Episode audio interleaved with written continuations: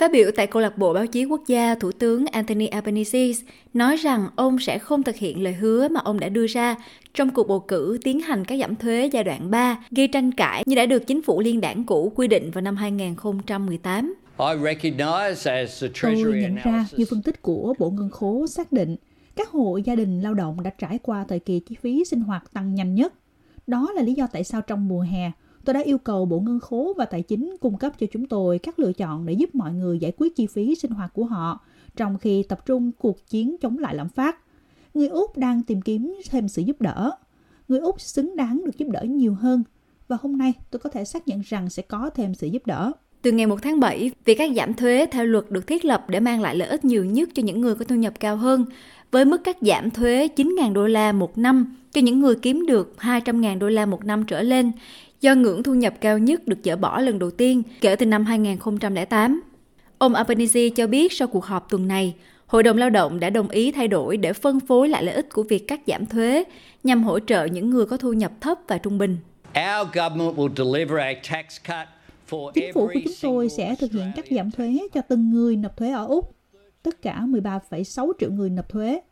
Mọi người làm việc và nộp thuế sẽ được hưởng lợi. Đây là một kế hoạch nhằm mang lại lợi ích cho mọi người nộp thuế ở Úc từ thu nhập cao đến thấp, giúp trang trải chi phí sinh hoạt, nuôi dưỡng khát vọng và thúc đẩy sự tham gia.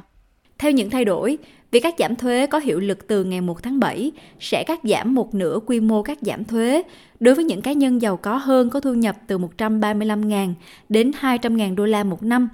Phân tích của Viện Thuế cho biết, mức cắt giảm thuế đã giảm xuống còn 4.529 đô la từ 9.075 đô la. Chính phủ cũng sẽ áp dụng các giảm thuế đối với những người có thu nhập dưới 45.000 đô một nhóm trước đây được loại trừ khỏi việc cắt giảm thuế theo đợt cắt giảm thuế giai đoạn 3 theo luật ban đầu.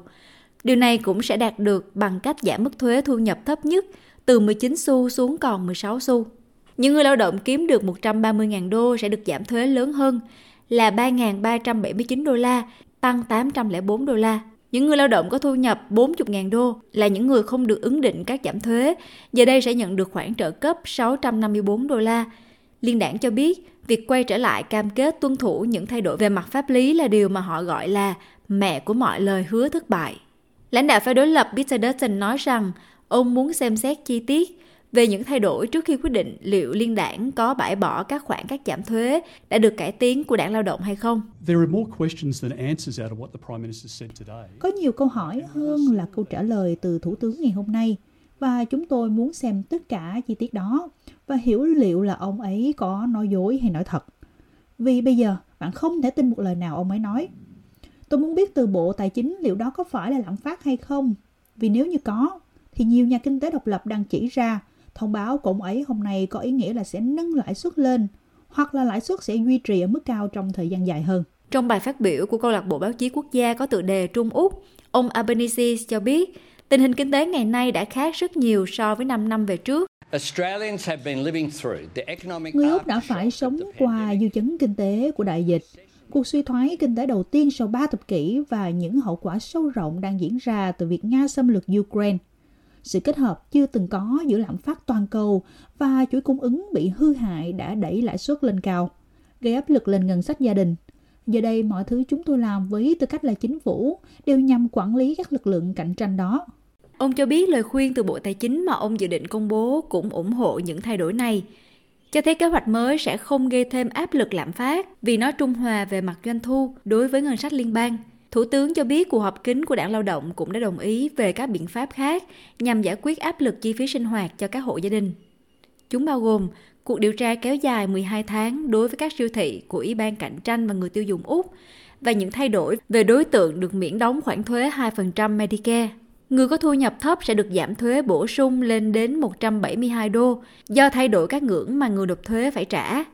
Bộ Tài chính ước tính việc tăng ngưỡng lên 7,1% phù hợp với lạm phát sẽ mang lại lợi ích cho 1,2 triệu người Úc. Những người vẫn được miễn thuế hoặc trả thuế ít hơn. Những người không nộp thuế, kể cả những người nhận phúc lợi, sẽ không được hưởng lợi từ những thay đổi trong chính sách các giảm thuế này. Cassandra Goldie của Hội đồng Dịch vụ Xã hội Úc cho biết, những thay đổi đối với việc cắt giảm giai đoạn 3 là công bằng và đáng hoan nghênh hơn, nhưng bà cũng kêu gọi hành động để giúp đỡ những người nhận phúc lợi đang đối mặt với nghèo đói. Let's remember Hãy nhớ rằng khoảng 30% người dân có thu nhập thấp đến mức họ không nằm trong hệ thống thuế thu nhập. Và gói này vì đã được sửa đổi chắc chắn là công bằng hơn, nhưng vẫn còn thiếu một phần. Và chúng tôi kêu gọi chính phủ khắc phục điều đó càng nhanh càng tốt. Lãnh đạo đảng xanh Adam Ban cho biết ông cũng hoan nghênh những thay đổi này nhưng muốn chính phủ tiến xa hơn trong việc giảm quy mô các giảm thuế cho những người giàu nhất. Nhưng tại sao đảng lao động vẫn cắt giảm thuế 4.500 đô la một năm cho các chính trị gia và tỷ phú, gấp 3 lần mức mà một người làm công ăn lương trung bình sẽ nhận được? Tại sao đảng lao động lại kỳ vọng mọi người sẽ hài lòng với thêm 15 đô la mỗi năm tuần khi giá thuê nhà tăng khoảng 100 đô la một tuần do cuộc khủng hoảng nhà ở và tiền thuê nhà của đảng lao động? các khoản tiền vay mua nhà gần 200 đô la một tuần. Đây có thực sự là điều tốt nhất mà đảng lao động có thể làm giữa cuộc khủng hoảng nhà ở, tiền thuê nhà và chi phí sinh hoạt hay không? Chủ siêu thị lớn nhất Úc cho biết họ hoan nghênh cơ hội hỗ trợ cơ quan giám sát người tiêu dùng tham gia vào cuộc điều tra. Trong một tuyên bố, giám đốc điều hành tập đoàn Woolworths Brad Banducci cho biết công ty nhận thức được nhiều gia đình Úc đang gặp khó khăn và đang tìm kiếm sự trợ giúp. Ông cho biết lạm phát thực phẩm dự kiến sẽ giảm trong suốt năm 2024. Sau cuộc trưng cầu dân Ý bằng tiếng nói thất bại, chính phủ Albanese cũng đang chuẩn bị cho cuộc bầu cử liên bang tiếp theo sẽ được tổ chức vào hoặc trước ngày 27 tháng 9 năm 2025. Những cử tri này đã chia sẻ cảm giác của họ. Tôi không nghĩ mình sẽ bỏ phiếu cho mấy lần nữa. Vì vậy thật khó để trả lời câu hỏi đó.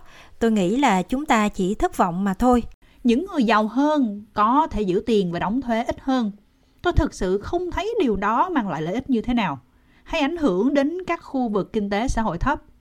Những người đang cố gắng sống sót với chi phí sinh hoạt hiện tại, đối với tôi, mối quan tâm của tôi nhiều hơn là nó sẽ tác động như thế nào đến các khu vực kinh tế xã hội thấp. Ông ta là người đàn ông không đáng tin cậy, ông ta là một người lãnh đạo thất bại và tôi nghĩ toàn bộ thất bại với cuộc bỏ phiếu có tại cuộc trưng cầu dân Ý về tiếng nói thổ dân chính là nguyên nhân khiến cho chính phủ này sụp đổ. Điều đó rất tốt, nhưng họ đang làm gì với các tập đoàn và công ty đa quốc gia không phải trả thuế? Mọi người đang tuyệt vọng trong việc được giảm chi phí sinh hoạt và việc cắt giảm thuế giai đoạn 3 mới chắc chắn sẽ mang lại điều đó.